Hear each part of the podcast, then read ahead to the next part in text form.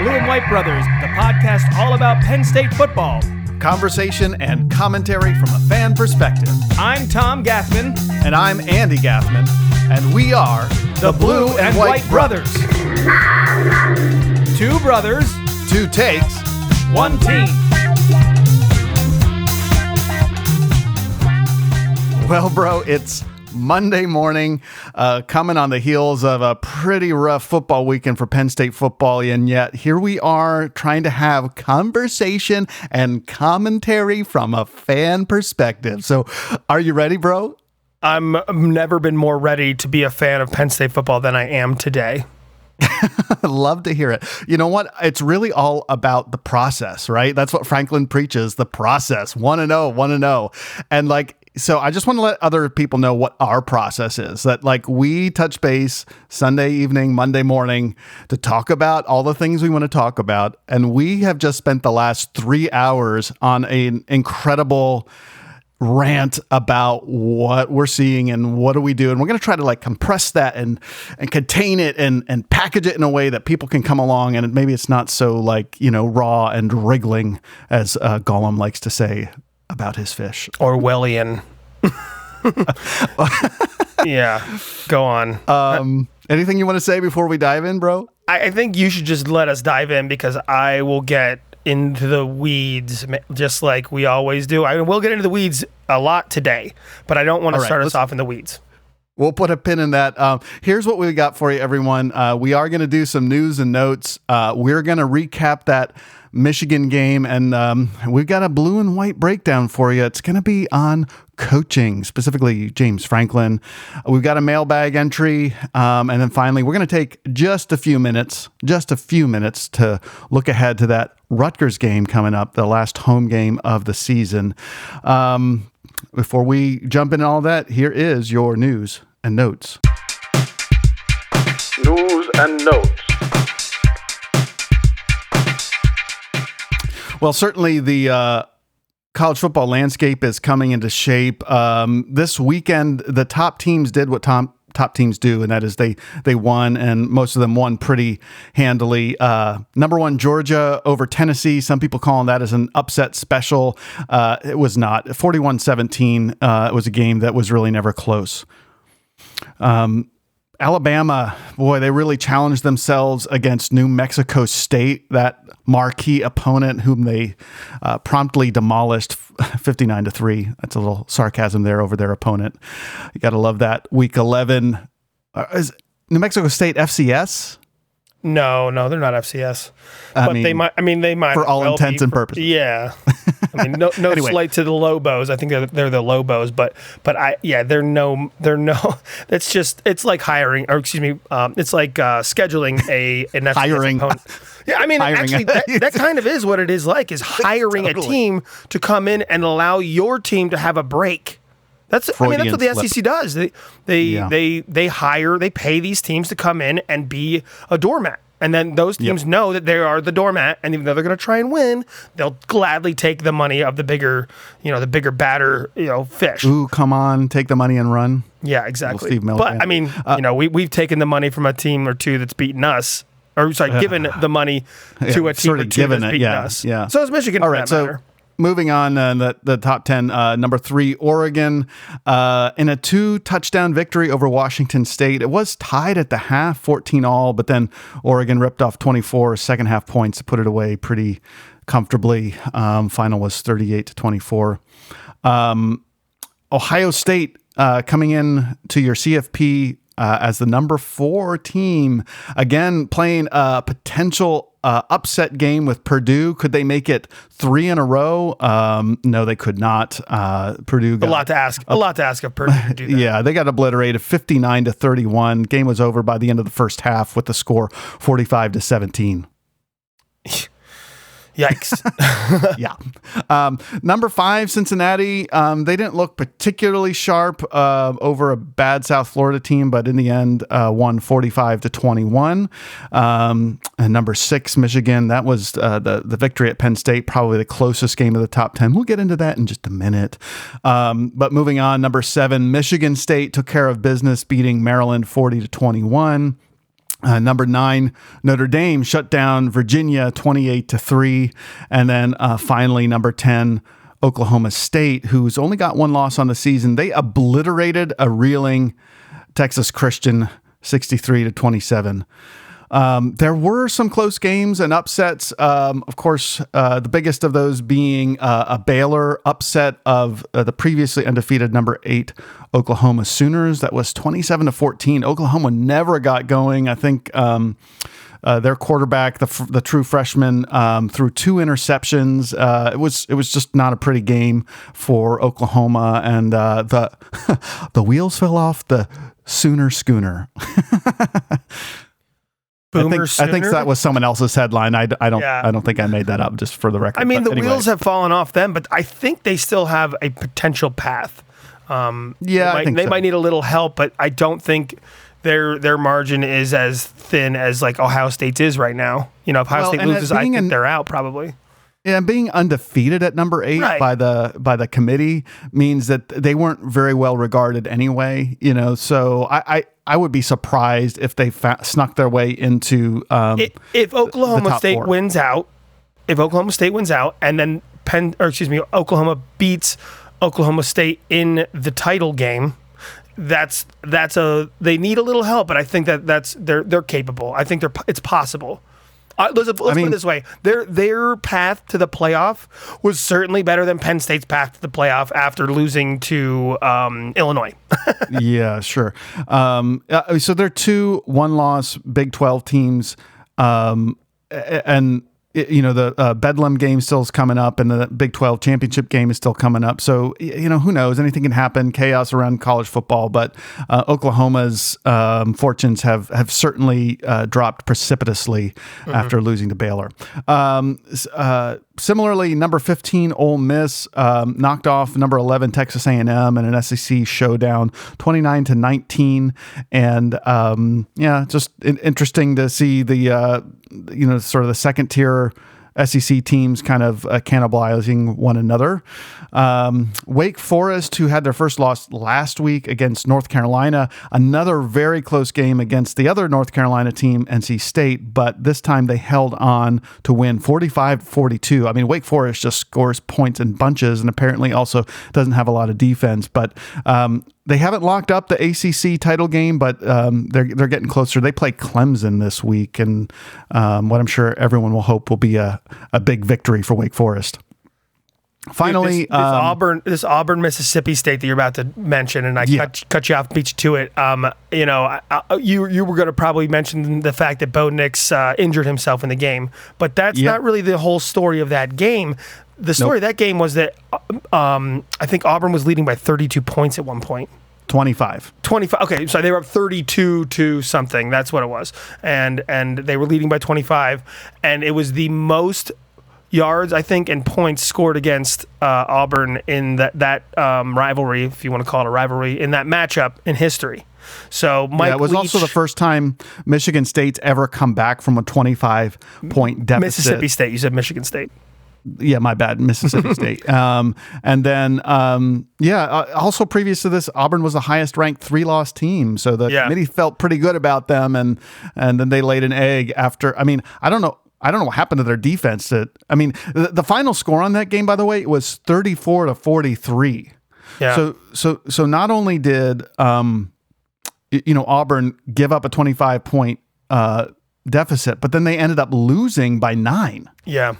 You know, it, so it, you mentioned that they that they had Auburn as the highest ranked um, uh, three loss team, and we beat Auburn. They also had Wisconsin ranked above us as a three loss team, and yeah. we were unranked. And every all the Penn State fans were all, you know, how can you have us out not ranked and have these other two teams that we beat? And it's like, well, did you see what kind of team? Did you see what happened against losses? Michigan? Did you see what happened against Michigan? It's like, oh, well, that was uh, founded at this yeah. point. We can we could argue about it all we want, but anyways, here here's you know Auburn floundering and uh, tough loss yeah, and first then, year Bryan Harsin. Right. And then, by the way, um, Bo Nix um, is elected to have a season ending ankle surgery. Um, so, So whatever happens to Auburn rest of the season, will be without Bo Nix. Um, just a few other Big Ten games of note. Um, number 18, Wisconsin walloped Northwestern 35 to 7. Uh, number 20, Iowa squeaked by Minnesota 27 to 22. Um, I know Minnesota's not ranked, but they were uh, previously, you know, holding the top spot in the West, and they've had a couple losses in a row now. And then finally, Rutgers. Um, looking ahead to that game, uh, they handled Indiana 38 to three. Uh, Indiana, I think, is on their third string quarterback right now. Um, uh, they're a team that is, um, you know, I think they're they're just uh, have sort of given up for the season, but um, still watching Rutgers steamroll hey, we'll, them like that. We'll find out if Indiana's given up. They've got a couple of uh, couple of games on their schedule coming up here uh, that are winnable. Minnesota and Purdue. Uh, I mean, I'm not saying that they're going to win those games, but they're not against you know the ranked top top tier teams right now, and um, there's an opportunity for them to close out their season on a higher note. And really, that you know, Penn State and Maryland and Rutgers and Indiana are kind of all fighting for that bottom of the Big Ten East right now. Yeah, I mean the the top is decided. The top three teams sure, sure. are um, whatever happens these next two weeks. Ohio State, Michigan State, and Michigan are the top three teams in the East. Um, Ohio State in first um, with with uh, they're seven and zero oh in the undefeated conference. record in the conference. Yep, Michigan um, State and, six and, and, one, Michigan six and one uh, in the correct. conference, and all those teams are all nine and one. Whereas Indiana's zero oh and seven in the conference. But if they get two wins, you know, they, they, have at least salvaged They're some of their out of pride. the basement. yeah. yeah. I mean, um, Maryland and Rutgers are all both two and five right now. So the bottom, yeah. the, the battle for the bottom is happening right now. Yeah, and Penn State could be in contention for that for battle, bottom. depending on how 100%. these next two games go. Absolutely. So, so um, you know, and, and uh, at the same by the same token, these next two games in in the rest of the Big Ten, um, Ohio State Michigan and Michigan State um, are, are, all have big big games. In fact, Ohio State has has played neither Michigan nor Michigan State. So those two um, the, Would love to matchups. see Ohio State lose both of those. yeah, well, way. it's gonna. I mean, that's gonna that's gonna be that's gonna decide the conference. Of course, Penn State will play Michigan State and potentially could play a, a spoiler role depending on how Michigan State plays against Ohio State. But uh, yeah, some interesting stuff happened at the end of the season. Unfortunately, Penn State um, is not in any of those conversations. Meanwhile, in the West, uh, there's a a, a logjam last week that's broken up somewhat. Um, Wisconsin and Iowa you know, former Penn State opponents now tied for first in the West at five and two in the conference, and they're followed by uh, Minnesota and Purdue, who are tied for third. By the way, bro, Illinois has the same conference record as Penn State. Just thought you might like to to know that. I didn't want to know that. I also don't like to know that. So, um, yeah, not that. That's let's move along. Moving along. Yeah, so get me out of there. Um, so look, there's a it just feels like in a lot of ways the Michigan outcome, uh, not just the not just the the final score of the game being a loss, and of course it was a 21 to 17 loss to Michigan, but it's not just the loss, but it was the way we lost that feels like kind of a watershed moment for this Penn State team and this Penn State season. How many times? And I, I, well, let me just let me just yeah, say, like, go we're going to get into that, okay? But but before we do, I, I thought it would be important just to do some recap of the game to kind of put the facts into context. Okay. So, uh, would you like to say something before I get into that, bro? Or do you want to? Yeah. All I was going to say was, um, you know, how many times in the the short Blue and White Brothers podcast history have we had what we have either called the podcast episode title or thought to ourselves in podcast episode planning that this is Groundhog Day? yeah, right. You know, I mean, how many times? I mean, we called. I think we could have called it a couple of episodes if we didn't. We, I know we called one of them Groundhog Day at least. I think last year and this year. Actually. Yeah, yeah, that's what I thought. And then a few other times we were like, "This is like Groundhog Day." Yeah, we can't use that. Yeah, title. so there there are some common themes, and we're gonna we're gonna touch on those. Like, it just feels like we're replaying the same script. Um, but but some of the things that I just thought touching, we're not going to spend a lot of time uh, debriefing. All right, uh, this game, yeah, I, or got, we're not going to run it down. But but here here's one of the things that that we saw. Um, it, there were a lot of empty drives. Okay, now this is this cuts both ways because Michigan also had a lot of empty drives. Um, but for Penn State, uh, and it was, by the way, it was an ugly day. It was windy. It was rainy. It was it was kind of gross. It was sort of a classic Big Ten late season, you know, sort of game. And and again, the score sort of reflected that. But but here's what Penn State had. Um, we had four punts on the day. In addition to that, we had four field goal attempts, which included one miss. And we had one drive ending in the fumble, which was that fake field goal at the at the two. Don't worry, we'll we'll talk about that a little bit more. And then at the end of the game, we we uh, turned over the ball on downs. So you know, we only had one three and out on the day, which seems like an improvement over previous weeks, but then you take a step back and you realize we had eight drives that netted 35 yards or less on the day. Eight drives that netted 35 yards or less. And uh, kind of a complementary statistic to that, we were seven of 21 on third down. So as you're watching the game and feeling like, oh, why can't we just get things going? Why does this feel so hard? Well, there it is. Eight drives, 35 yards or less, seven and 21 on third down. Um, and that doesn't get into some of the more egregious. So, so with those two statistics, it's like you're getting a third of the field uh, on eight drives, and on th- you're getting a third of your third downs converted as well. So like we're yeah, playing yeah. with a, a, hand or two tied behind our back from from that standpoint. It certainly felt like it, and we're, although we're playing with two of our three hands tied behind our back. yeah, well, and, and so like yeah, the the the the part of our you know, the one of those hands that we've been playing with all season, not behind our back, except for like when Sean Clifford w- was knocked out and uh, limited um, in the Illinois game, is we've been able to rely on our passing attack. And here we had a game in which Clifford was healthy, but we our, our passing attack couldn't get it done. All right, so Clifford in this game had only 205 yards passing, just barely broke the 200 yard mark. Um, he was 53% on the day only 4.7 yards per attempt. So, um, you know, and, and this, you know, this is in addition to having to watch Clifford get mauled, um, truly like absolutely, mauled. absolutely abused, and and seven sacks on the day. To give context to that seven sacks that Penn State's offensive line gave up, Northern Illinois and Western Michigan each only allowed one sack total for their games against Michigan. Yeah, I mean, I I, I don't know what to exp- explain. What what would explain that um, other than just not being good on the offensive line. Um, by the way, our previous two games, um, we had one win and one loss. Uh, win against Maryland, loss against Ohio State. Over 360 yards passing for Sean Clifford in each of those games. So so this was a huge huge outlier, uh, you know, in, in right. most recent history. And, and, and the knock on Michigan's defense, kind of early on in the season, was that they were susceptible to the big play on uh, in the in the passing game, and we did not threaten uh, that big play passing threat. We did not yeah. threaten with that big play passing game, passing attack. You know, we didn't get Jahan Dotson loose, it, so it's just so, like so. Just on the surface outlier. of things, just on the surface of things, the the disappearance of our passing game against Michigan is a, is a major factor um, in in the outcome of the game.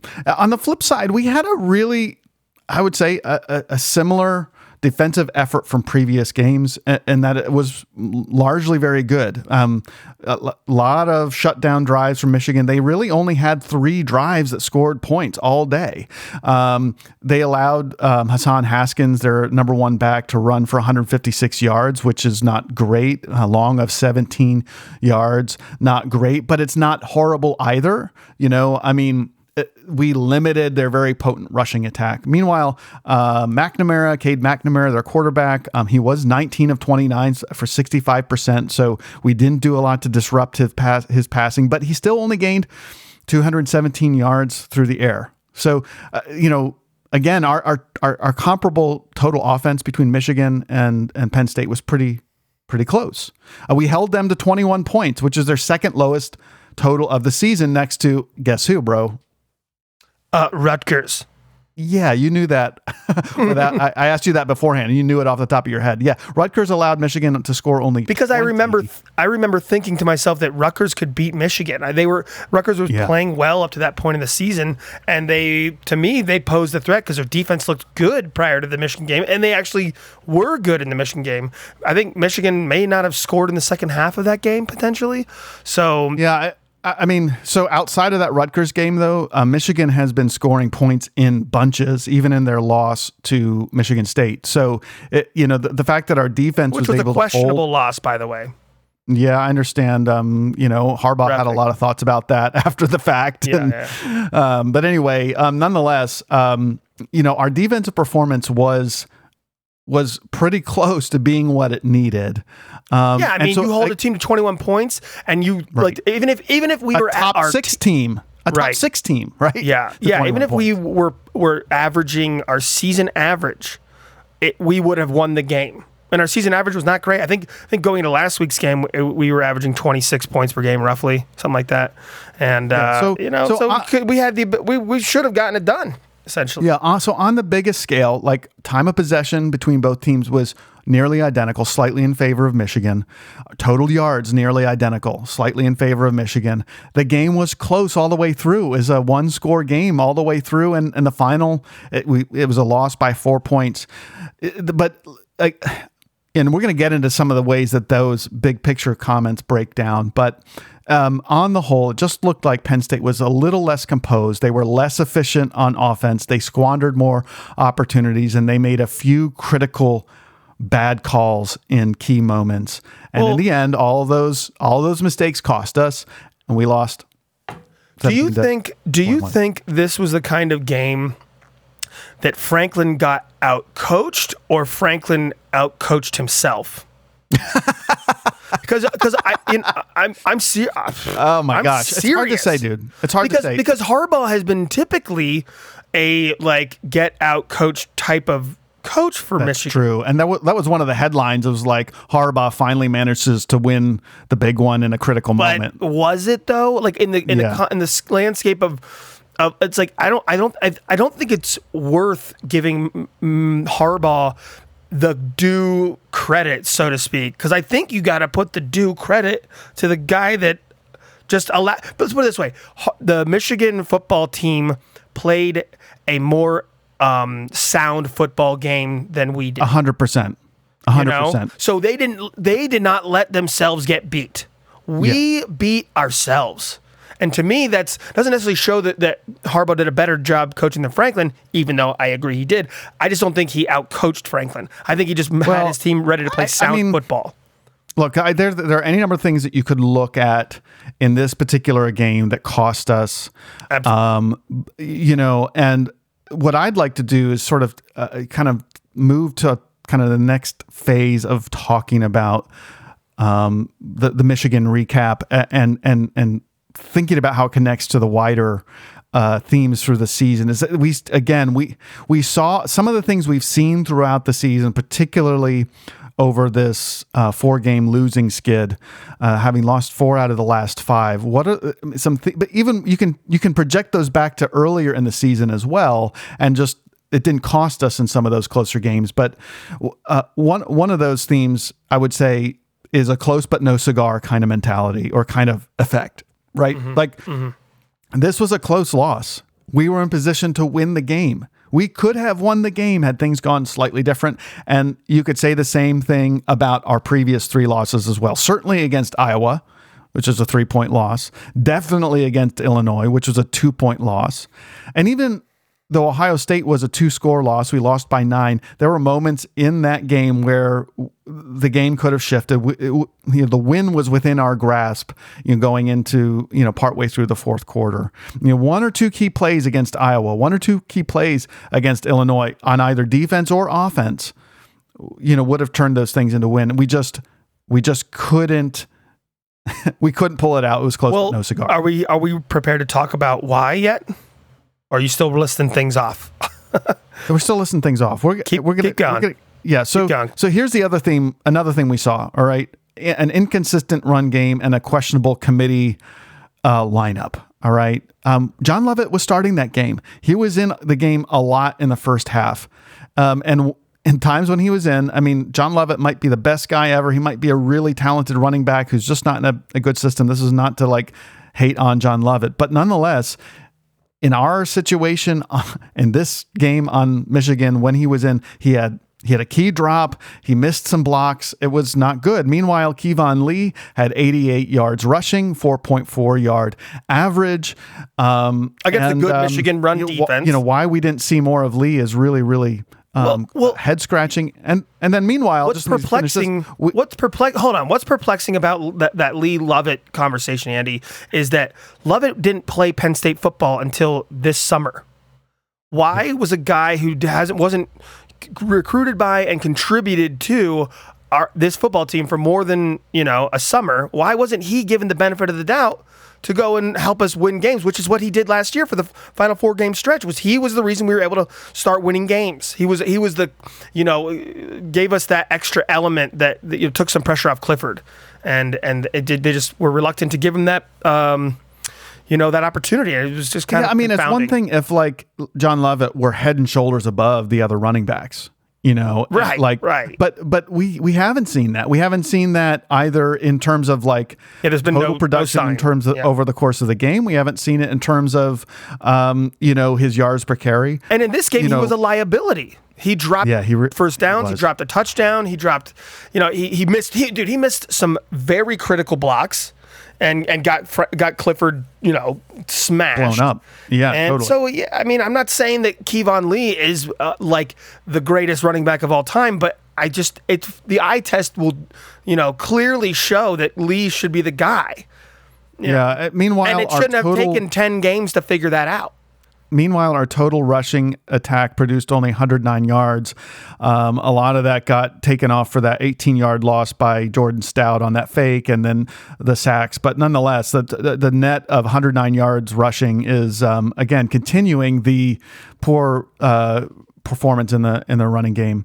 Um, a- another common theme through the season. Here we're getting getting a little closer to the mark. Um, just questionable play calling. All right. Um, you know, and, and a, a, couple of sub points of the questionable play calling. First of all, uh, it seemed like we're continuing to rely on long developing pla- pass plays. You know, so some game planning questions. Why are we continuing to put those, especially when our offensive line showed they couldn't handle Michigan? We risked sacks, injury to Clifford. We're risking major losses of, of, of yardage. Um, you know, and so f- then the result is they get seven sacks, five tackles for loss. We knew they had two like NFL ready pass rushers on their talent uh, uh, on either end of the line. Uh, it didn't seem like we did anything to try to mitigate that. How many how many times did Michigan pick up a first down on a screenplay? Uh, it was like I don't a, remember, a bunch of times. Felt like a few. It was a bunch of times, and they were running. It was predictable when they were going to run the screen, and it worked for them. Do you know why people run the screen? Because the they want to take pressure off the quarterback. You know, in terms of like um, they want yeah, to open the up the middle line. of the field. Yeah, they want to take pressure off the offensive you, line. Use the um, use the um, defenses of aggressiveness against. And itself. Michigan's defense w- defensive line was far more aggressive than ours. Their their defensive line was coming after Clifford like every all the series. time, all day. So all day. neutralize that. Call some plays that neutralize that more often than yeah. not. These long developing pass plays like coming into this game, you should have realized that. Should have realized that coming into the game, not le- realizing it in the game. Not only did you not game plan for that coming in, but you didn't make adjustments uh, off of that in the game either. Right. Right, exactly. Um, you know, sort of a, a, subset of that is that we um, we allowed drives to stall on third down because of poor play calls on third down. Okay, we had six trips inside the twenty-five.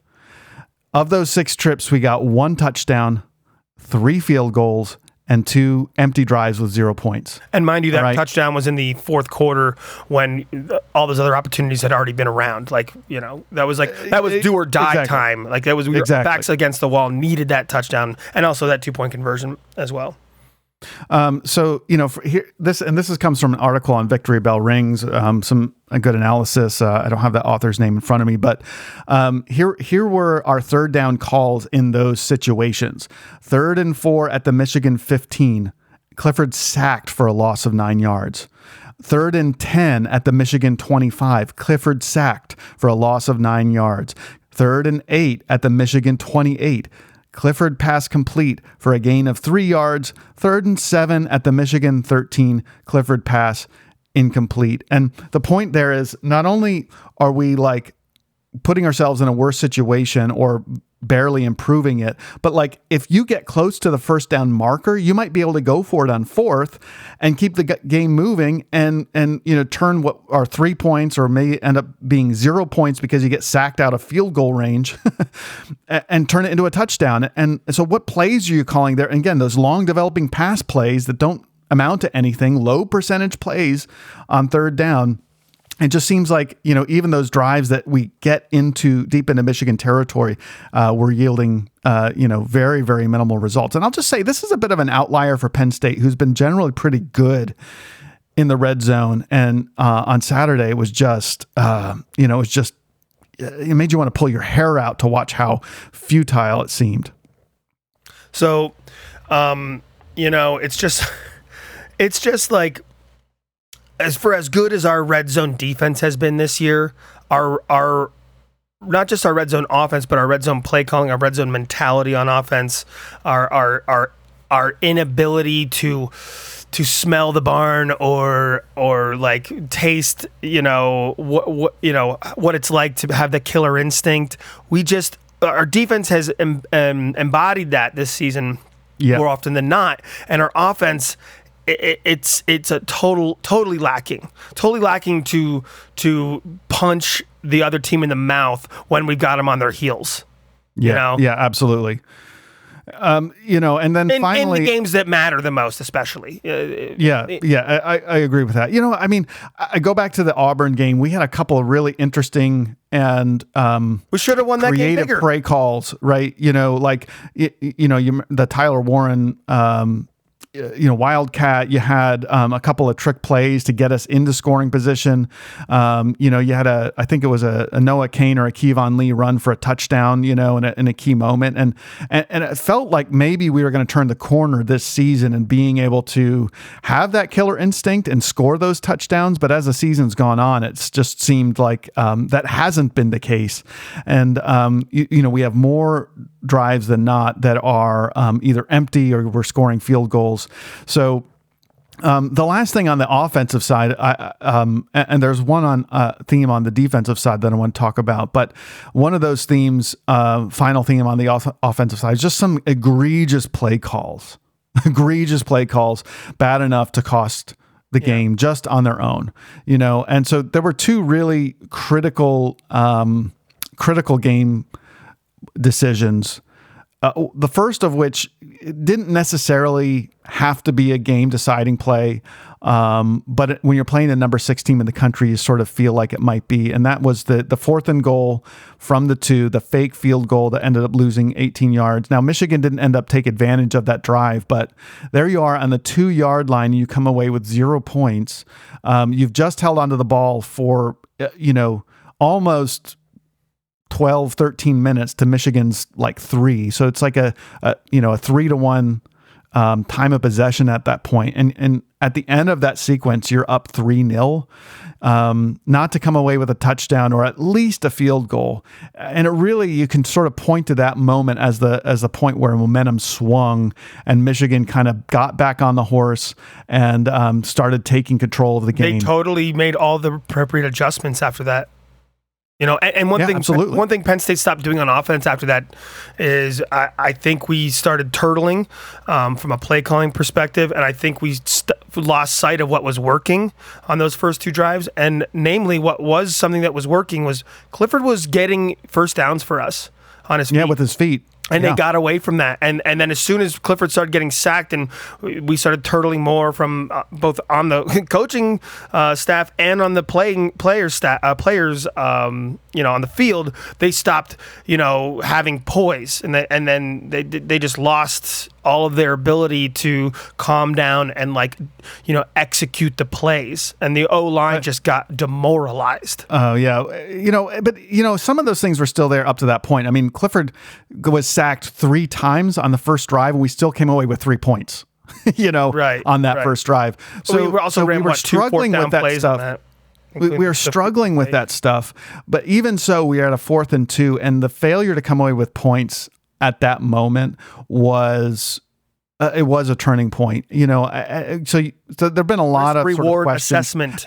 Yeah, and by the way, Franklin sort of doubled down on this play call, which sort of has irked folks as well that like why don't you just acknowledge that was a bad call and like okay if it works you're a genius right and uh, similar to that um you know that fake punt that gained us 18 yards and got us the field goal ultimately but like i i i really think that uh, you know, at this moment, it's so important to get points. You want to put the ball in your best player's hands. Andy, here's another thing that people haven't been mentioning after the game or even during the game that I noticed was, you know, and this is uh, maybe a worthless point to bring up at this point in time, but at the at the time it could have made a massive difference. That fourth and two play, fake field goal running from the two yard line. What if we were on the one?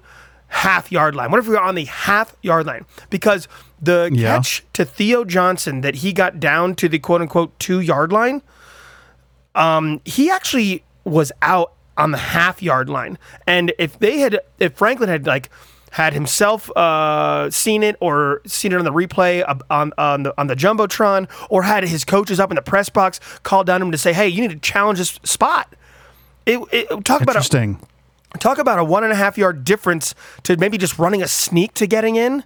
You know, I mean, right. are I mean, you going to totally run a fake field things, goal from a the half yard line? I'm telling you, Theo That's Johnson. Fascinating. Theo Johnson was out on the half yard line. I'm telling you, it makes me want to go back and, and watch that to confirm. I think you should. Um, I didn't. I, I watched didn't it. Notice it. Well, here, but I mean, even so, and we were just like, too angry about the fake field goal at that point in time to even right, address to talk it. about it. But like, even backing up, like, okay, so let's say let's say the two yard was the right call, or let's say Franklin didn't notice it. But like, look, on that very drive, uh, Keyvone Lee had a number of very successful runs, four or five yard runs. Uh, right. Theo Johnson had a had a pair of of catches, one for 19 yards, one for seven yards. And by the way, Sean Clifford had a 19 yard scramble as well on that drive. And so you had actually some really, really solid offensive production on that was probably our best looking drive of the day, by the way. And you put the ball in the hands of your special teams fake field goal unit that you've not run a fake field goal all year in bad weather? In bad yeah, weather? Just, that's what I'm saying. So, so very, I mean, at the very least, like let's. I mean, obviously they decided they want to get seven out of this, and what? So what's the best way to get seven, right? Uh, um, yes, the the reward of the fake is you catch Michigan off balance and you get an easy seven. But like the risk is you fumble the ball and give up a scoop and score, which we almost did. Yeah, that you know, would have been at least if, demoralizing at least if you run the ball, you put the ball on the two yard line, you right. maintain field position, you know, and and so it just it totally changed the tone of the game at that point. And, and mind um, you, it was a you, major major call, and I think I just think that's a very it's a very questionable in game decision. Going back to this overall like play calling, questionable play calling umbrella. And mind you, we had already run a fake earlier in the drive. Like what's the percentage of running two fakes in the same drive and, and getting you know 100 hitting 100% on those plays especially against a as we have now seen a, a, a good Michigan team, and I, it was the previous drive for the record. Oh, was it? I, I oh, yeah, oh, I it was the first drive that we did the, I'm the sorry, punt. I'm sorry. But still, but you're right. Still, same game, same quarter, right? Yeah, so, and, and, like so, the other teams like they're they're they're alert to something like that. When by the way, kicking a field goal on the two in a game like that is like obviously, hey guys, watch for the fake because it seems weird that they're not going for it here. You know, um, the other the other egregious play call, of course, was the fourth and two with the game on the line at the end of the game, um, and it was effectively the last offensive play of the day. Uh, Jahan Dotson had had previously gotten injured. I, I, haven't heard that he's out for the season or anything like that. Hopefully he's okay. But what you did is you put um, Cam Sullivan Brown and Malick Meiga, two guys that, that might be just wonderful, talented guys, but who have hardly contributed at all to Penn State this season. Uh, you know, game they, on the line. Hardly is season on the line. Andy. Hardly is an understatement. Between the yeah. two of them, they have five catches on the season. So you so those two guys are out there on this fourth and two play, and then you call a play that that requires Cam Sullivan Brown to to beat the Michigan uh, you know defender in one on one coverage and a very low percentage. Uh, you had and, and you I, hadn't done it all game on, on, a play like that. Correct. You hadn't completed so, a pass like that all game. It's not even a double move or anything. Right. It's just a go. Yeah. You know, and so like and meanwhile, like, I, and I don't know, like, it's possible that Sean Clifford had like two or three or four options, right? So some of this might yeah, be on Sean timeout Clifford. to figure it out too. Gosh, man.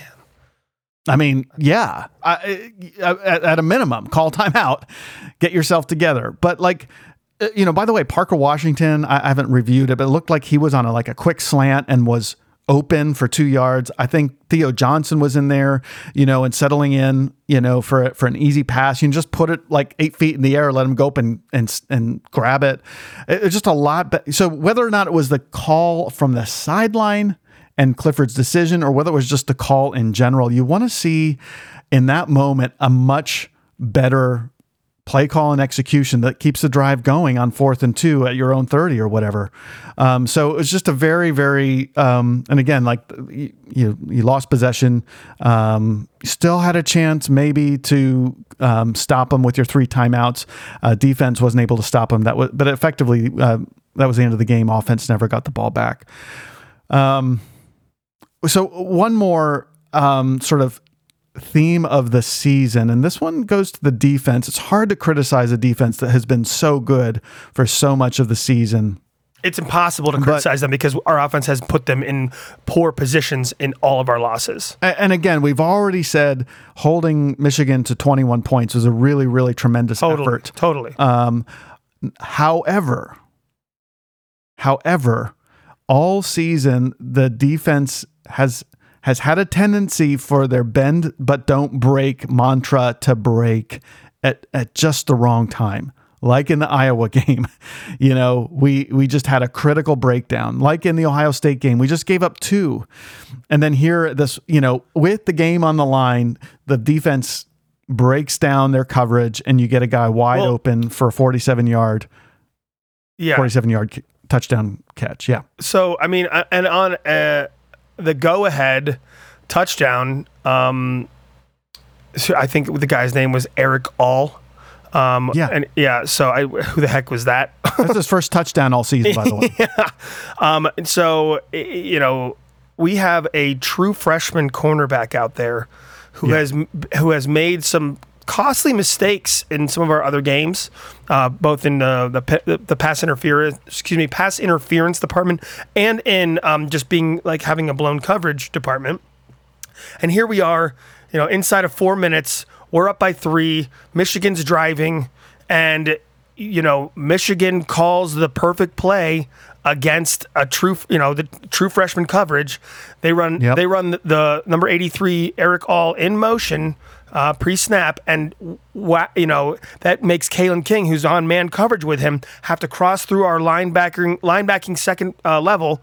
He gets he runs right into one of our linebackers and gets hung up. And that's all the separation that guy needed to to get the edge, and for Kalen King to not have the the right you know angle to be able to stop him for at, at worst a first down to give our defense a chance in the red zone. You know, then the defense didn't even get a chance in the red zone. It was one guy that blew the coverage based on a great play call by, you know, our former wide receiver coach. Yeah. So, I mean, it, it, was a good call at a good time, and obviously the play worked to perfection. But having and again, why do you have a true freshman out there in these moments? Why why was Malick Meiga out there? Why was Cam Sullivan out there? Why are these players yeah. out there in these moments? Why is John Lovett out there when his you know this season his, is on the line in this game, and you can literally climb back into some sort of a of a of a good season by beating Michigan and beating Michigan State. But here we are making the wrong decisions at all the most critical critical junctures in this game. Yeah.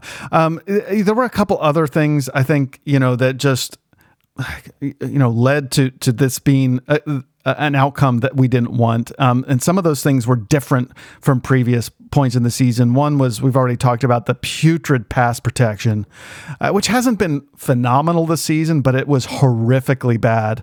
Um, already talked about the seven sacks, and let's not forget about the intentional grounding call. There was a holding call that would have been a sack um, that put us in a you know second and a mile or third and a mile. I can't remember which. Um, you know, I, I think the low passing totals of this game can be explained almost entirely by QB pressures. And so some of that is game planning, but some of that's just the offensive line just having their worst game of the season in pass protection. I think that's game and, planning. I to me, I think yeah, you yeah. already know your offensive line is uh, some of that mostly garbage at this point, and like your players aren't performing calling. up to their talent levels and skill sets. Yeah. Our ta- our tackles looked like like I was watching Rutgers offensive line from three years ago. Uh, exactly. And then and then you know we also uh, our red zone defense has been stellar all year. Um, but you know Michigan had three drives that scored points. Two of them got into the end zone and ended with two touchdowns. And for some reason, we were just unable to, you know, keep them from getting into the end zone. Um, you know, so again, Big picture, did the defense lose us this game? No. It was the offensive production, or I should say non production, but yet there were just some key things that were just. Yeah, well, this is what we're talking about. We're talking about coaching. We're talking about the yeah. coaching. So let's move along. Well, let's move along. It's time. It's time to take a closer look. And um, yeah, there's only one way to, to do this, bro, and that's that's to do it as a blue and white breakdown, focusing on coaching blue and white breakdown. All right, and we have a title for this blue and white breakdown, and the title of this blue and white breakdown is "Quite Franklin." Yeah, because, because quite Franklin, we, he needs an intervention. yeah, well, and like what we've seen is it's not just this season, but it, we've, we've it's pretty clear now to say there are some Franklin Frank things like Franklonian. Should we call him Franklonian? yeah, that that that we're seeing the results of of James being quite Franklin. He's being himself. We've you know we've seen what these things are. Well, so and, much so that I've decided to start just calling him Frank because to be frank, to be frank, yes. he is he is just like continually adding to this narrative that forever I was trying to defend that I no longer can. He's just adding to this narrative that he makes boneheaded decisions in game.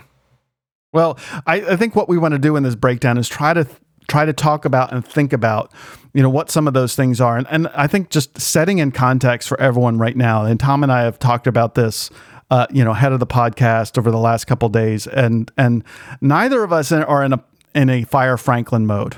Okay, in fact, we might get I, into some. In fact, I've thought the opposite of firing Franklin so much so. Oh yeah, wait, don't. Tom has an Tom has a theory. Tom has a theory. Well, I have on. a radical idea, but I have a anyway. radical idea, Andy, and we'll get yeah, into your so, stuff. But just real quick. well, I just want to say that that both of us are are there are a lot of things about Franklin that we appreciate, and um, you know, firing him, getting rid of Franklin, we don't think is necessarily the right call. But we want to we want to look at reality here and, and and sort of get a gut check here. So, um, I think You're gonna just we should lay, lay, on us, huh? I think so. What better time than now? Eh, we shouldn't fire Franklin. Well, no, no, no, no. I mean, this is problem solving. Let's get into yeah. diagnosing the problem first. Yeah. So the problem is that Franklin is great between Sunday and Friday you know, in, in yeah. the in the operations aspect of the football program. All these he creates a great culture. He has great relationships with his players and his players' families, and he's great relationships with his coaches. Um, yeah, you saw that last week with Jahan Dotson and absolutely. his record game, and how like how much Jahan was was expressing love his for Franklin and Franklin him. for yeah minus yeah minus really, minus Christian Hackenberg. His players love him. all right, so you know, I, I mean, but so and look at his recruiting class, by the yeah, way. Yeah, yeah, You know, he can recruit. I mean, number number one recruit. Uh, and, it, it, and, coming off of uh, such a bad season last year, he still was able to craft a, an incredible recruiting class. So the guy does a lot of things very well, and I don't think anybody will dispute that. We, however, we also cannot dispute the fact that he has maybe he is what he is from a coaching standpoint in the sense that he has not corrected his own deficiencies and faults as a game day yeah. coach, yeah, in my opinion. So, yeah, like, so, here, so here's the solution, Andy. Well, hold on. Don't hold on with. I'm gonna, we're going to drag this out. to get we're, this out. We're going to drag this out because, like, let's talk about some of those game day issues that just you know we saw again this per, this past week, um, and, and, we've seen over the course of his tenure. What, I mean, one of those is just again record in close games. So we're getting close, but in those close moments, we don't we don't get over the hump in those close games. You got to win the close games against top competition, right? And so, um, th- Tom, you threw out some statistic of, of how he was in close games or his record in close games. You have that with you? Um, his well, so yeah, I do. Basically, uh, you know, dating back to the 2016 season, once you know we started getting good and all that kind of stuff, Franklin has had himself many games uh, uh, that were very winnable against you know very good opponents. And here's here's a few of them. You know, since the 2016 Big Ten championship game, Penn State has lost a total of 13 games in front of fans. Out of those losses, 10 have been decided by five points or less. So that's not saying, you know, that's not even factoring in um, last week, or t- excuse me, the Ohio State loss that was winnable this year. It's not even factoring that game. And this is just these closer ones, the, the five One points or games. less. Yeah. Yeah. So mm-hmm. the, obviously the um, the Rose Bowl, 52 to 49. Um, 2017, um, Ohio State, 27 to 26.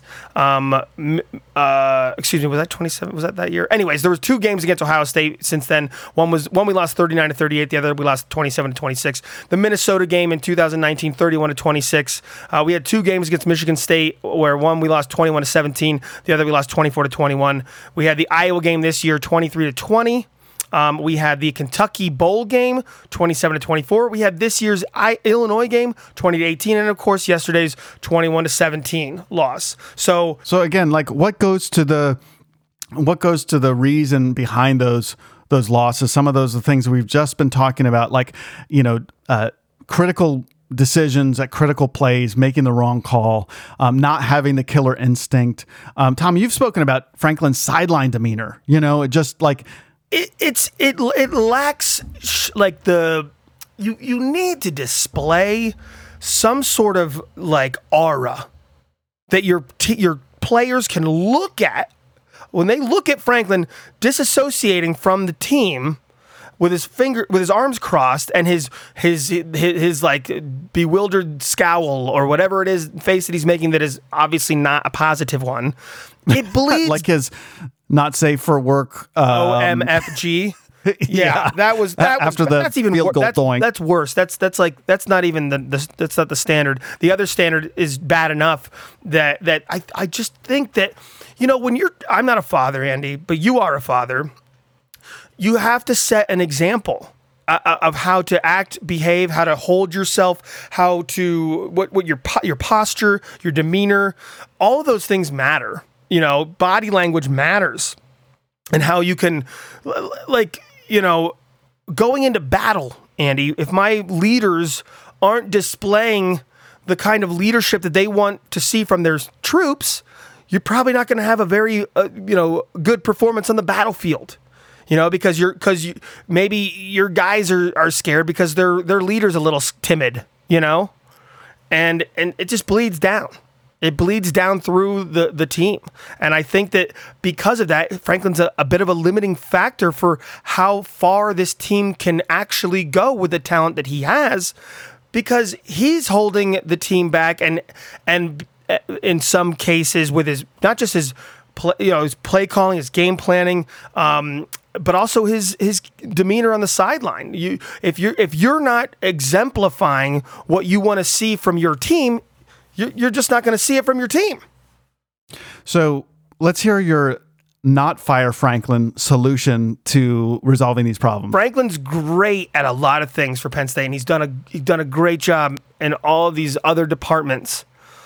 So don't fire him. Promote him. Promote James Franklin to the first ever radical football operations general manager position. I, I, listen. I'm not. I'm not saying that that actually is possible. I don't even know if there's rules preventing that kind of thing. But the athletic director is in charge of how many other sports within Penn State's uh, athletic department? A lot. They are controlling the whole athletic department. That's not a general manager of the football team the like all these NFL teams have general managers for a reason. And the coaches that take on GM jobs, those coaches flounder more often than not because it's too freaking hard. And in this day and age of college football, where there's so much nuance, so many ins and outs, transfers, uh, recruiting, um, gl- glad handing donors, and, and all this, there's so much stress on a head coach that maybe Franklin's not putting enough effort in the offseason to make himself a better head coach on game day. He's doing all these other things to, to excuse me, doing all these other things to create a great program, but that's not translating into wins on Saturday to take this team to the next level. Yeah, it's a it's a fascinating. I mean, I think it's just a fascinating uh, take. It's a fascinating approach. I wonder how much basis in reality that opportunity I'm obviously, has, I obviously know? don't expect that to happen eh, potentially even in my lifetime. You know, uh, you know, I, I, mean, but or ever. So, so you know, it's I, that it'd be fascinating to explore, and maybe Penn State could be, a, you know, a groundbreaker in that. And I think Franklin, in a lot of respects, would be a great GM. Although GMs generally aren't the ones who have a relationship with the players, and that seems to be. But maybe that's Franklin, what would be different about a, a, a, like a college, college football, football, GM, or something. You yeah. know, they're uh-huh. if they are recruiting the players, then they definitely have an individual relationship with the players. You know, think about the, it.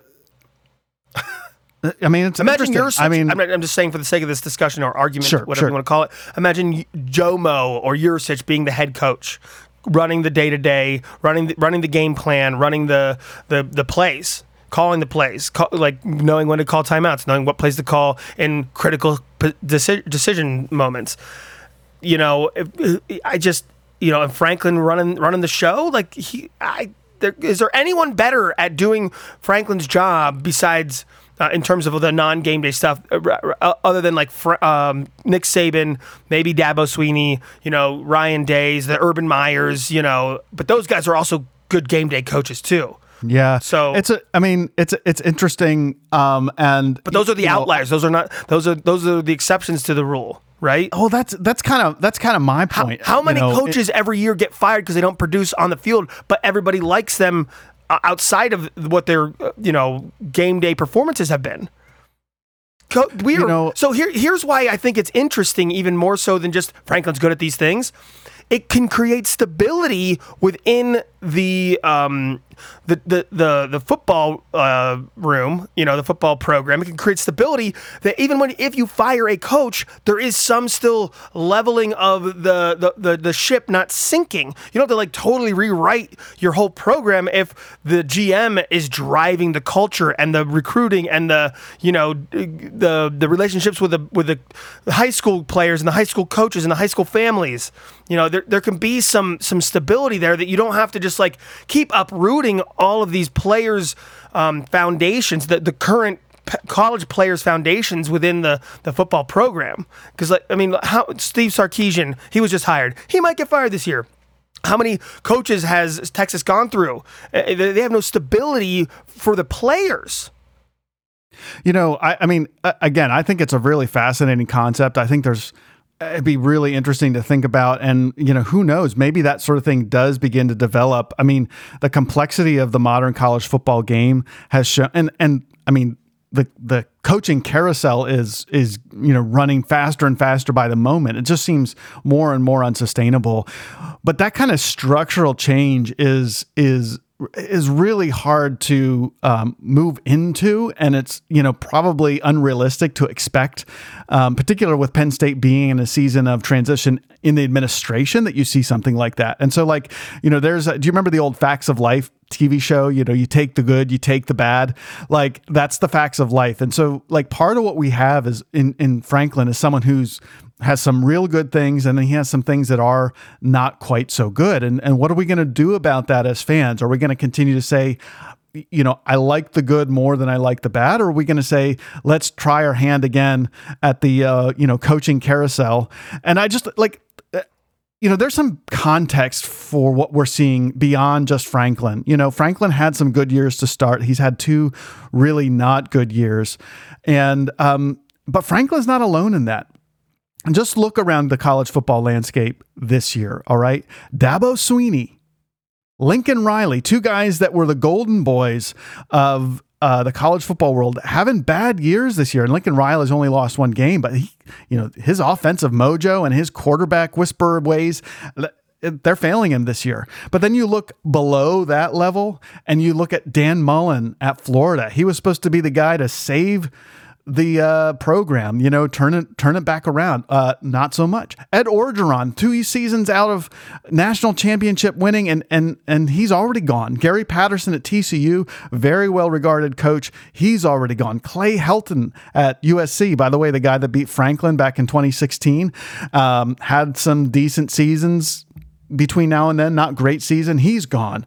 Mark Stoops at Kentucky, doing some great things early on in the season. Now Kentucky's going through a losing streak. Matt Campbell at Iowa, I, I, excuse me, Iowa State. Iowa State was supposed to be making a run this year, and they are you know, more than, uh, you know, middling this year. Mack Brown at UNC, the second coming. I mean, really, it's a second time at UNC, and you know, they were in a top 10 spot and look at them. They're they're barely hanging on to you know be middle of the pack in the ACC this year. And then you get as you just mentioned Steve Sarkisian as Texas makes its you know attempt to go to the SEC and Texas looks pathetic. I bring all these guys up bro.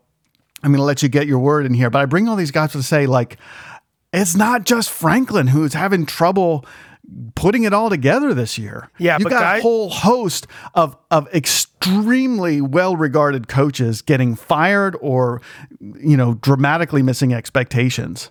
Do you remember how hot the seat felt for um, you know uh, Paul Chryst this season after he started you know so poorly? Um, you know they they lost right they lost some at Wisconsin. Yeah, and they he was on the hot seat. Their whole family was like, "We got to get rid of this guy. Got to get rid of this guy." You know, they lost to us sixteen to, to ten. They lost to uh, Notre Dame forty-one to thirteen. They lost to Michigan thirty-eight to seventeen, and then they've won every single one of their games since. Graham Mertz was thought to be just a total bust. They have been blowing people out. They they murdered Purdue they walloped Iowa after after uh, Iowa beat us. They pummeled Rutgers 52 to 3. They shellacked uh, Northwestern 35 to 7 and they have a they could still win their their division. You know, they could still go to the Big 10 championship game and win the Big 10 potentially. So, you know, th- the reason I bring that up is Wisconsin got better this season. They became a better team. Franklin reached Franklin and Penn State this season reached ranked fourth in the country, lost a heartbreaker, and essentially since since then the wheels have fallen off. The Maryland game, eh, it's Maryland, right? You know, we have lost four of the last five. Franklin's inability to stem the tide of momentum, either losing it or I mean, he can't even he cannot use momentum. He doesn't know how to, to, to continue the, the snowball and to be making his team become a juggernaut. Whereas these other teams, uh, Wisconsin is, is one of them, has figured out how to get the ball rolling and become a ju- they're a juggernaut right now. It's crazy. You know how, how good Mertz has been playing and how good Wisconsin's been playing. And they've even had critical players be injured. So they're doing it uh, team wide. So uh, it's just like that. That to me is this both in game. Franklin cannot has not had teams be able to capitalize on the momentum as we outlined with all those close losses. That, that by the way, we were uh, ahead in the fourth quarter in the majority of those games that I listed out for you. And and in the season, he cannot maintain momentum or build on momentum. So so well, I mean, you know, I, I, think the point is well taken. Not, I mean, the Wisconsin, it's, it's worse the Wisconsin example, the Wisconsin example is a is a fascinating one, and certainly Penn State has not gotten better. But I, I, I'm just trying to say, like James Franklin is someone who is in pretty significant company. I mean, we've said all season, and and the national media have said all season how topsy turvy this season is, and and and you you got to wonder like what is it about this season? I mean, is it just James Franklin, or is it part of something bigger? And and I think at least part of it is something much bigger the first than just Penn State and just James Franklin. And uh, I mean, I mean, I felt it in my own life. I, I don't know how much you felt it in your life, but like, you know, this has been a year of trying to come back from, you know, an international pandemic that is still hanging around, you know. And one of the dynamics, I've talked about this with uh, my wife, Eileen, is that like we have these expectations for the way that we want our life to go, particularly in the things that we want to have that we rely on other people for. And we have very little patience or tolerance when those expectations aren't met. And by the way, those expectations are higher this year than they were in years past because of how bad last year was. And because we, we, knew really, those, that team also had high expectations, so we had the majority of those players back to be able to contribute to a higher expectation season this year, and we've fallen on our faces yet again.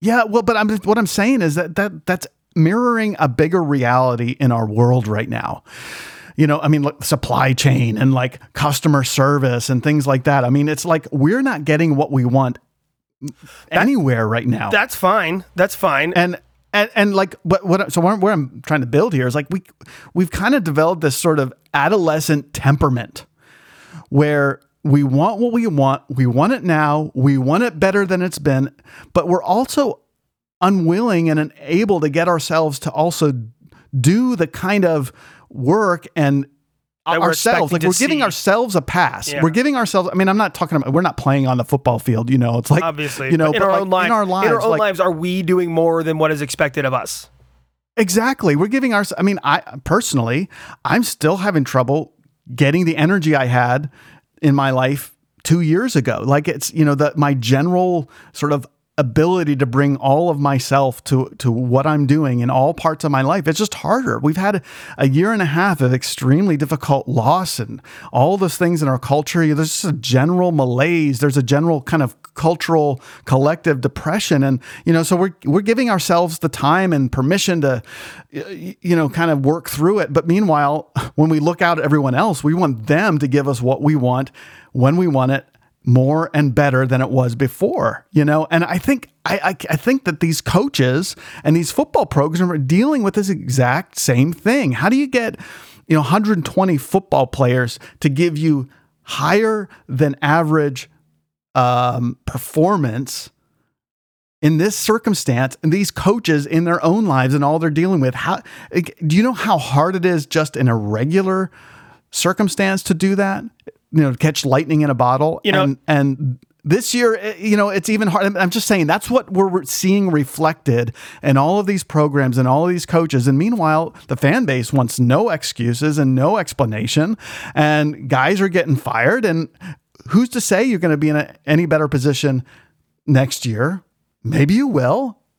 But what are the odds that you'll be even worse because you're starting all over? well, it sounds like you know the the idea that uh, um, let ye who are without uh, you know, fault or whatever. Sin cast sin, the first cast stone. stone. Um, yeah, right. I mean, but so, Very so true. I, for some reason, I was reminded uh, when I was thinking about that, uh, I was reminded of a quote from, and I've never read the book personally, but I believe it's a direct quote from the book in the movie The Count of Monte Cristo, and Ooh, and there too. there is. Um, by the way, it's regarded as the the first book written about purely revenge. I think. Um, Interesting. And and you know we thought to this year would be a kind of a revenge tour. It obviously was not uh, a revenge tour. Not. You, uh, you know, but yeah. here's the quote. Here's redemption. Quote. yeah, redemption. Right, right, right. Um, and that'll have to wait for another year, I guess. You know, the, the quote that uh, you know, life is a storm, my young friend. You will bask in the sunlight one moment be shattered on the rocks the next. What makes you a man is what you do when that storm comes. You must look into yeah. that storm and shout as you did in your in Rome. Do your worst, for I will do mine. Then the fates will know you as we know you. So, I mean, it's certainly like the idea of firing Franklin doesn't correct anything that has uh, that, that has happened this season doesn't correct anything that has happened in previous seasons and doesn't necessarily correct anything that's that's going to be happening in future seasons But firing Franklin is, is the you know, I don't even know if it's possible. I'm not lobbying for him to be fired, but I don't even know if it's possible because we have, a, you know, an open presidential position coming up, a lame duck AD, and th- that quote that I just read to me really like Franklin's in the storm right now. Yeah. Franklin yeah. is in the storm. Going all the way back to last season, right? right. He's in it. He's in it. And what he needs to do to to he needs to shout back into that storm and say, "Do your worst, for I will do mine." And when he when he, that quote says, "I will do mine," he needs to self-diagnose and self-reinvent. He needs to take take a long, hard look at what he his own inadequacies or deficiencies as a game day coach are and I need to see him do that because he hasn't done that and only when he starts to do that and and and is has honest conversations within himself you know as is very hard to do by the way uh, from anyone anyone's perspective it's hard to look at your own you know inadequacies eh, deficiencies you know shortcomings and correct them and be open about them and not trying to like beat around the bush about them. That's what Franklin needs to do in order to take this, this team, this program to the next, and himself to the next level. Because he's got yeah. talent to do it. He just needs to correct his own little. He needs to tweak some things. I, I, I, agree with you 100%. And it really is, you know, for and for any leader, really, honestly, the for any authentic leader, you have to lead from the front. It's it's the internal journey that is more important than the external. And particularly when you're at the end of yourself, the only way, the only path forward is uh, inside out. You know, like so Saban uh, and Bill Belichick were not like they didn't figure it out uh, their first stints as head coaches. They weren't like great. You know, they, they they had some of the blocks that were there for building greatness, but they weren't what they are now 20 years ago, 15 years ago, you know? Um, yeah. And that, and let me just say that list of coaches that I just rattled off, it, is an example of how few people really have it figured out right, right, now. Right, right, right. And the landscape is more complex than it's ever been. I mean, you've got, you know, the expansion of the playoff, you've got uh, name, image, likeness, you've got, you know, the the, the offensive um, revolution that continues to evolve and those types of things. You've got the coaching carousel and, you know, billions of dollars being uh, kind of shoved into this um, you know, major college football world that that that creates all this kind of chaos. Like it's it's it's more and and then coming off of you know two seasons of covid uh, you know it's just more complex than ever. And like you know some of that sideline demeanor to me tells me franklin is someone who doesn't have the answers about what to do to get where he wants to go. But the truth is there aren't really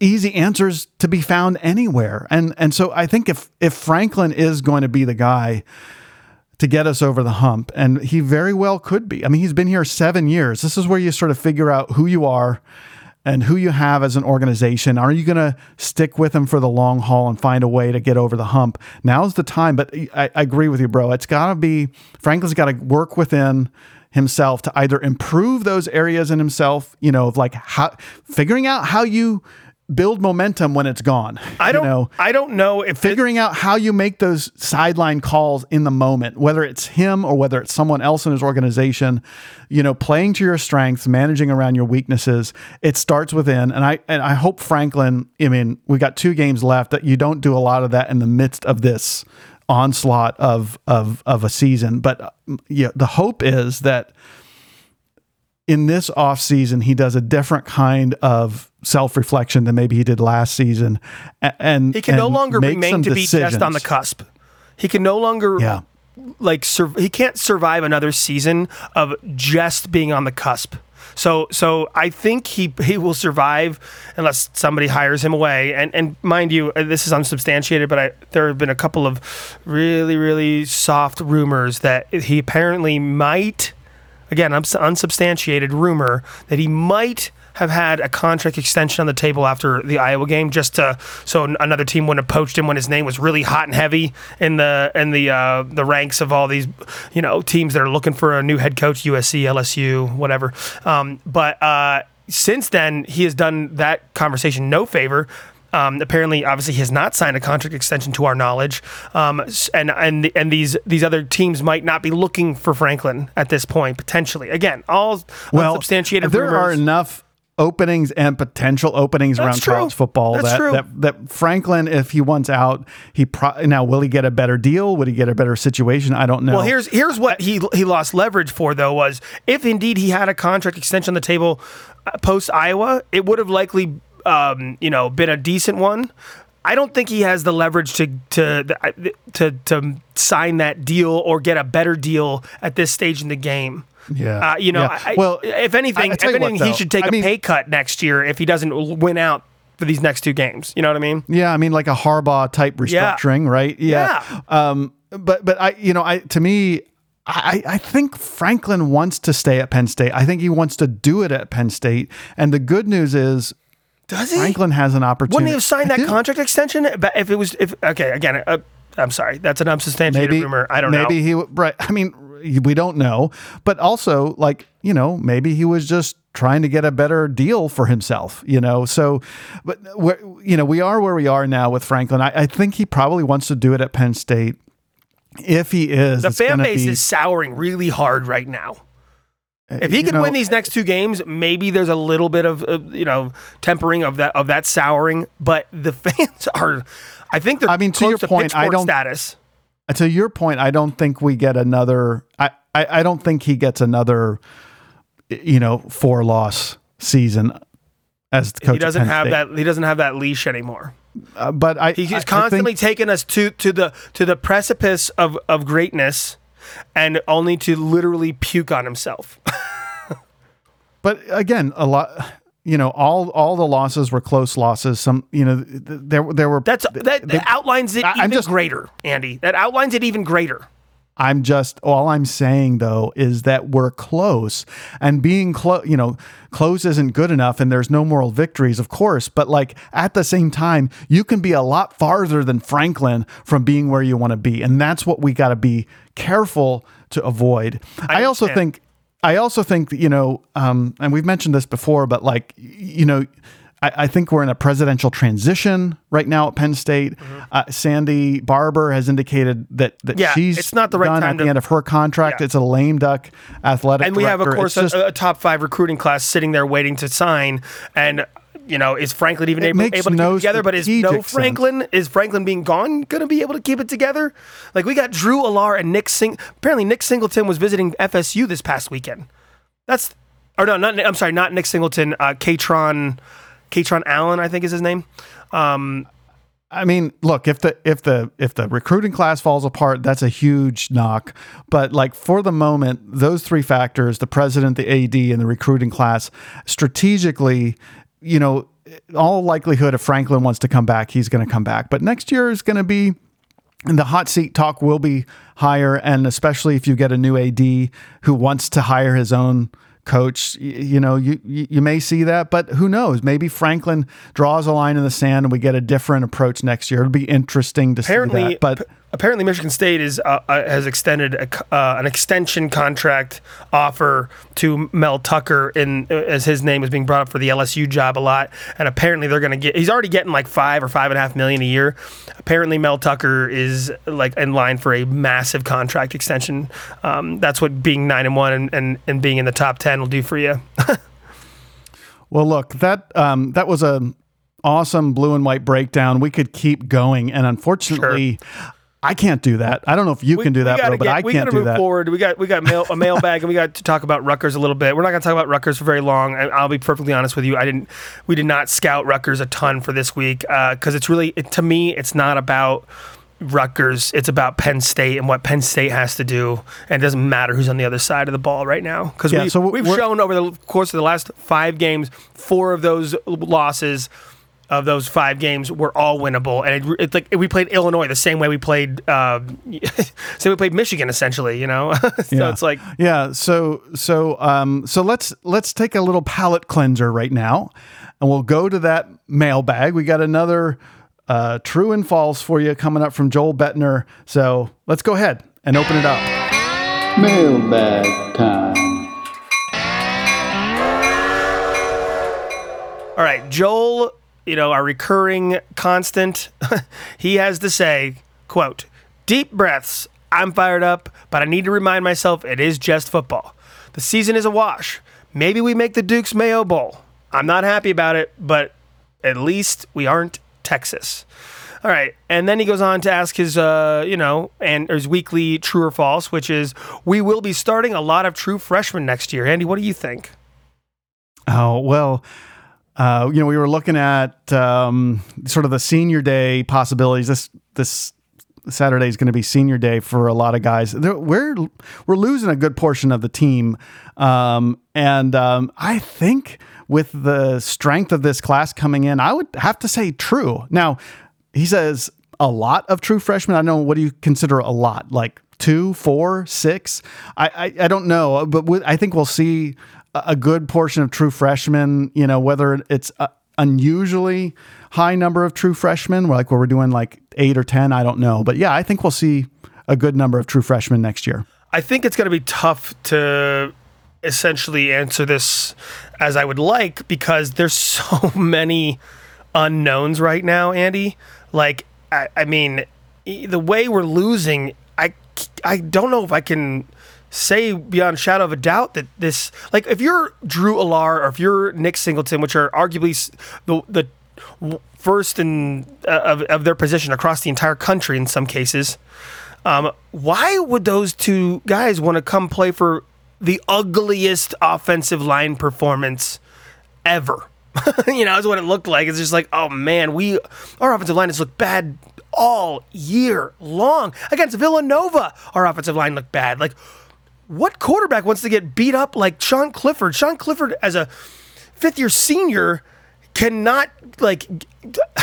How many times has that guy got sacked? Anyway, so so to, to answer that question, I don't know how much of that recruiting class is going to come through, and on top of that, I don't know how many guys are going to transfer out of the program after this either. So, and uh, to that matter, so here, so here's how I matter, answer that. How many guys we're going to collect from the transfer portal to get into the program? Yeah, I mean, so many. Here's so an many interesting point. Just just on that though, like I mean, we just mentioned Mel Tucker, and like look what Mel Tucker did through the transfer portal of recruiting guys to come to Michigan State. Like some Michigan State was pathetic for the last three, four, five years, and somehow Mel Tucker recruited enough guys to come to Michigan State to to put Michigan State in a position to be Big Ten champions this year. You know, they got two games to do it, and who knows if they will. But I mean, it's it's fascinating how you get guys to come in in a situation like that. Well, here's so how here's how I'm going to. It's not a Joel's foregone question. conclusion, but I agree. It it makes me nervous. Here's how I'm going to answer Joel's question. I'm going to say true, but I'm going to say it it's going to be underclassmen. We will start a lot of underclassmen, I think. Um, and I don't know if that's necessarily a good thing for our win loss total next year, but, you know. Changes have got to well, be made. Here's the real here's the real challenge, bro. And we just talked about Franklin not really being able to, um, you know, risk another uh, you know, four loss season or, or worse. And next year, we, we have some great talent on the team, but it could also be a rebuilding year as well. I'm okay to rebuild. I'm okay to rebuild because this I, I, we have not reloaded like in terms yeah. we're not reloaded well in, in terms of uh, creating um, championship caliber performances. Um, yep. and, and and to me, it really really starts at the offensive line position. Like I, I don't care. Yeah, I agree with what, you. That. What, I agree with you, you on know, that. You can't have a good quarterback I mean, Clifford is a good quarterback, and you you can't put it on him to evade that many tacklers. You know, each each play eh, in in big games. Like the dude has been fighting through injuries each game since the Iowa game, and like, what do you want him to do? You don't, you're not giving him any help. The game planning, the coaching, the scheme of the blockers, the, the offensive line scheme. Apparently, by the way, when Yurcich came in, he totally revamped the whole blocking scheme. So Trautwein didn't even get a, a two year, you know, jump on his blocking scheme and how he implemented it. So they were starting over from scratch this year. So yeah, like, what the hell is that all about? It's an interesting point. Um, it looks Why like we're Franklin all in allow that to, to happen? It looks like we're all in agreement that um, that true we'll see a lot of underclassmen, uh, maybe even true freshmen yeah. next year. Let's, and, read, um, let's read Joel's answer here real quick. I'm going to read it on air just because you know. Do it. Let's hear it. Yeah. So he says true. We will lose an embarrassment um, of underutilized riches to the NFL next year. If we want to build towards a great season, not a good season, within the next four years, this highly touted class will need to gain experience early. Unfortunately, that means going through the growing pains, mistakes, frustration of playing with a true freshman, um, with true freshmen next year. Hopefully, it pays off. I mean, I, yeah, I, I, think it's very likely we will lose a lot of people to the NFL next year. Redshirt sophomores, red redshirt juniors, redshirt seniors, super seniors, super super seniors. it's possible. Well, let's um, let's take a look at that now as we look at this uh, Rutgers game. Um, and um, as I already mentioned, um, this is going to be uh, the senior day game. It's our last home game of the season. Uh, Big Ten Network at noon. So, boy, uh, you, you really worry about a slow start. I remember another slow start against Rutgers a couple years ago, um, and a noon game late in the late in the year. Um, but this is the last. Um, game potentially for uh, for a bunch of guys, definitely for a handful of guys. And bro, why don't you run down who those folks are that we might be seeing for the last time in a Penn State uniform in Beaver Stadium? Well, we've got um, Brisker, Tariq Castro Fields, John Lovett, Derrick Tangelo. Th- those were all, you know, like guys that are m- most likely gone. Or no, def- well, I think me, they're definitely gone. Definitely gone. Um, yeah, there's other. They've already they've already used their COVID eligibility this season. Yeah. They're extra sixth year. So right, right. they have no choice to come back. Yep. They're gone. Yep. And so and so then you have on top of that guys that are likely not going to be seen um, in blue and white next year are Jonathan Sutherland, Jordan Stout, Jake Pinegar, PJ, or at least they have the potential to come back, but might not. You know, they might move on. Uh, Jake Pinegar. Yeah, these the are seniors, by the yeah. way, either either yeah. um, redshirt or true seniors. Yep. PJ Mustipher, Des Holmes, Mike Miranda, Eric Wilson, Anthony Wiggin, Fred Hansard, Drew Hartlaub, Arnold Ebiketie, Jair Brown, Sean Clifford, Ellis Brooks, Cam Sullivan Brown, Jahan Dotson. That's a that's a long list of, of guys that have contributed to this team this year. Yeah, on every level, basically, other than like um, linebacker. You know, we got offensive linemen, special and that's not players. even to count all these guys that might leave. You know, uh, either transfer yeah, portal, tr- transfer, or, um, or just junior. You know, yeah. redshirt juniors yep. who who might try their hand at the NFL. But a lot of talent going. Of course, a lot of talent staying. But but nonetheless, this is going to be um, a lot of these guys' last chance to. Um, uh, to, to show their stuff in front of a home crowd. Um, now, it is Rutgers, and anyone who's uh, followed Penn State football for a long time knows that, um, like a couple of our other um, long time uh, uh, rivals, you know, pre Big Ten rivals. Um, Penn State's had their way with these guys. Uh, 29 and 2 is Penn State's win loss record, record to Rutgers. Rutgers to record. What's the Rutgers to record ratio? All alliteration aside. Um, I guess their last win in state college was in 1988. So um, sounds like another bad year for college football, Penn State football, I should say. That was, um, that was in Beaver Stadium too. Uh, but but we go ahead. I was gonna say, but but there have been a couple of close games lately. Um, you know, Penn State lost to Rutgers within um, you know the last decade um, franklin's first year was uh, was was barely uh, uh, you know squeaking by rutgers 13 to 10 um, and you know we've got greg schiano on the other side who's been putting together a half decent um, a half decent rutgers program. Um, this year they're they're five and five overall two and five in the conference record. And, and by the way we're only one game ahead of them yeah, I mean it's it's. I think you know they have they've got some momentum on their on, their team a little bit more.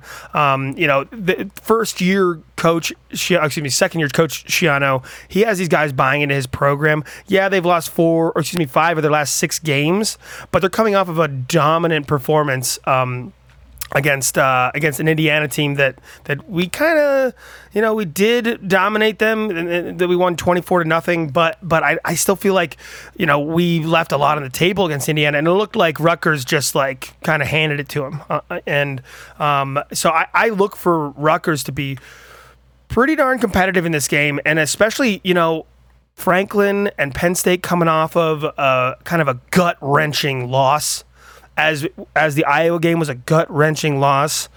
As I just I have a really bad I have a bad feeling about this game, similarly to the way I had a bad feeling about the Illinois game.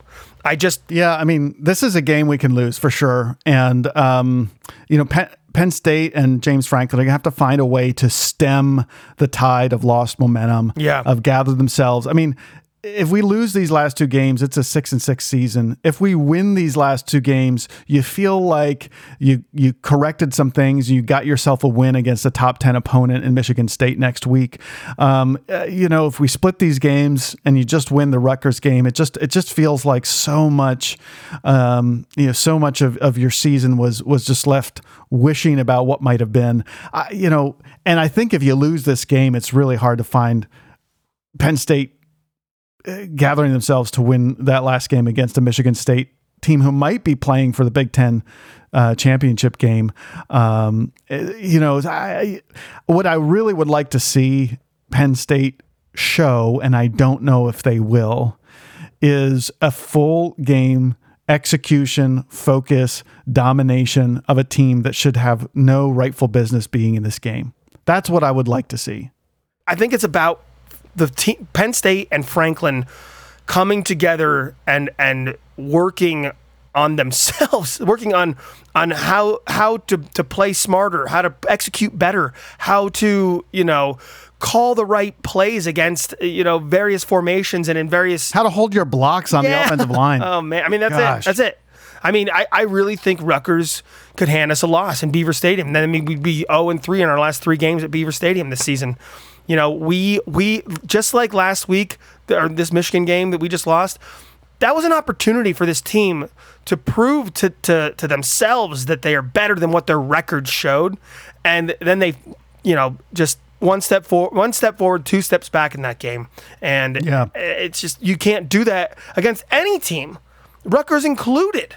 And it's I think it's just about our team's ability to execute and our coach's ability to call plays uh, properly. Uh, you know, I, have they yeah, done that? So, so, here's the question, man. Do you, do you have a prediction for this game? Do you have a score? Do you even want to venture to give one? I mean, we know what we could see. We know what you know. If Penn State plays the way they're we think they're capable of playing. We know what we're worried about seeing if they don't. Do you have a sense of what we're going to get this week? I I don't. I honestly don't. It's sad. it's sad. It's sad. I, I, I, you know, I, I really thought we would win that Michigan game. I thought we could. I thought we would, and I thought I'd see a better, a better performance. And I don't. I'm not making excuses for for the play. The I just there's the excuses are from the top down. I really like that's the, the excuse is not. I don't put it on the players. I really don't. I sadly and and. and But here we are against, you know, Rutgers, who's been a doormat to us forever. Um, I, I, I predict a 21 to 20 Penn State victory. I think it'll be. Oh my god! I think it'll be an ugly That's game. almost worse than a loss. I think it'll be an ugly game. I, I think it'll be a lackluster yeah. performance. I and, and if we win, I mean, that, I'll take it. They did play they did play Michigan very close, by the way. You know, and um, yeah, we played um, Illinois, we played Iowa pretty close, and then look what happened to Illinois. Yeah, yeah. I mean, uh, twenty-one so to twenty. I'm just I'm calling. No, what I was saying is that Rutgers. Oh, right, Michigan right, yeah, yeah, yeah. And by the way, in the big was, house, in the big house, it, it, it, was a it was an ugly win that felt like uh, you know wasn't much to write home about. I, I mean, I think this is a line in the sand week. We've got to get a win. If he can't get these players to to perform against Rutgers, dude, we got a real problem on our hands. I, you know, I, I, the only the only eventuality in which Franklin doesn't survive the season as at Penn State would involve Franklin dropping this game to Rutgers. Yeah. I'm not saying he would necessarily get fired if we lose this game, but you can't shut the fans up if you lose the Rutgers at home. It would be You have no would, where no no, yeah. no room like there's nothing there's no excuse for it. Like if, if Franklin it doesn't come out and like just take everything on himself. Not talking about how we're not making explosive plays enough. Like these excuses are are are empty and worthless You know, as our dad always says, when you're explaining, you're losing. Yeah, and our dad would and, also say, um, "Cheer your team," and I am cheering my team still. but I, it's very tough to defend Franklin at this juncture. Look, I. I, I want. The, I mean, this is a team that's battled over two years. This is a team that has, you know, kind of not managed to to grasp their expectations, to to seize their goals. I, I would love for this team to have a dominant, easy, fun, high scoring victory. You know, I, I, I, and I think Rutgers is a team that on a talent level uh, can be exploited, but. Uh, you know, I would take a Maryland type victory where the score looks decent, even though it was a close game. So, what's I your would prediction? pull my, I, I can't do it, man. I don't. You have to. Oh my gosh. You have to do it. Yeah, I uh, 27 to 13 Penn State. Okay. I, I, think they win. I don't think I, I I would love them to you know run up into the 40 and what 50 do you think is best range. for Penn State football think. to win or lose this game? In the in the long term grand scheme, I think we have to win this game. I think failing to win this game um, has has major repercussions. Um, and I think we really need to win next game as well. And I don't think we win next game without winning this game. There, there was some other. I didn't. I, I don't think I have it anymore. There was some other uh, Alexandre Dumas quote from the Count of Monte Cristo, and I'm gonna butcher it. Um, I can't remember exactly what the what the quote was, but it was basically like, until you've like, until you've asked for death, you will not know how good life is. well, that's true though. Right? It's true. But like I thought that was last season. Right. Yeah. Here we are, back to you back. Know? Here. I actually do have the quote here. I can I can g- give you the the full quote. It's um. Here we go. It's necessary. It's necessary. it is necessary to wish to have wished for death in order to know how good it is to live. I don't know if that applies here, yeah, but, think, but like you think that Franklin's there? No, no.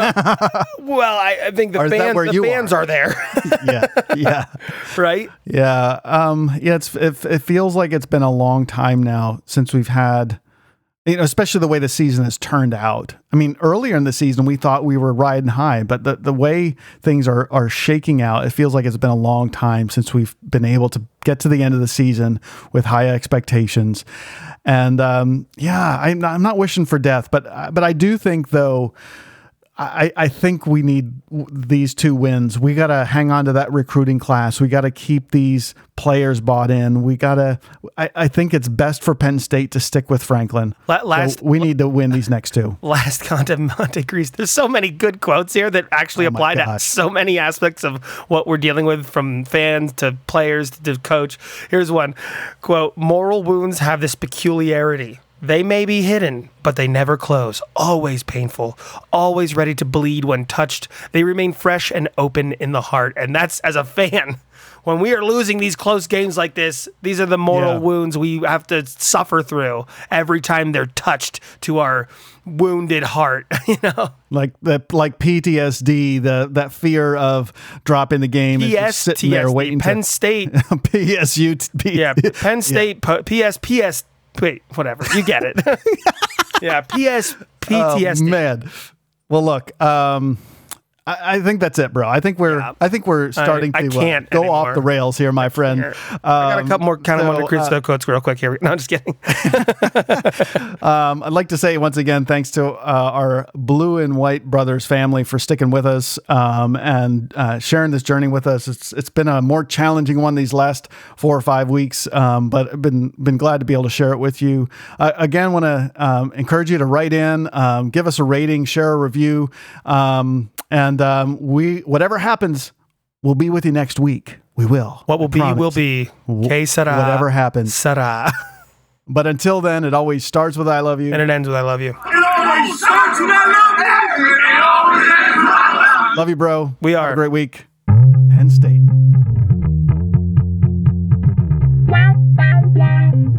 Thanks for listening to the Blue and White Brothers. Join us next time for another great episode about Penn State football. Want to make sure you don't miss an episode? Be sure to hit subscribe before you go. And if you enjoyed the show, please don't hesitate to give us a five star review with overwhelming words of adulation and praise.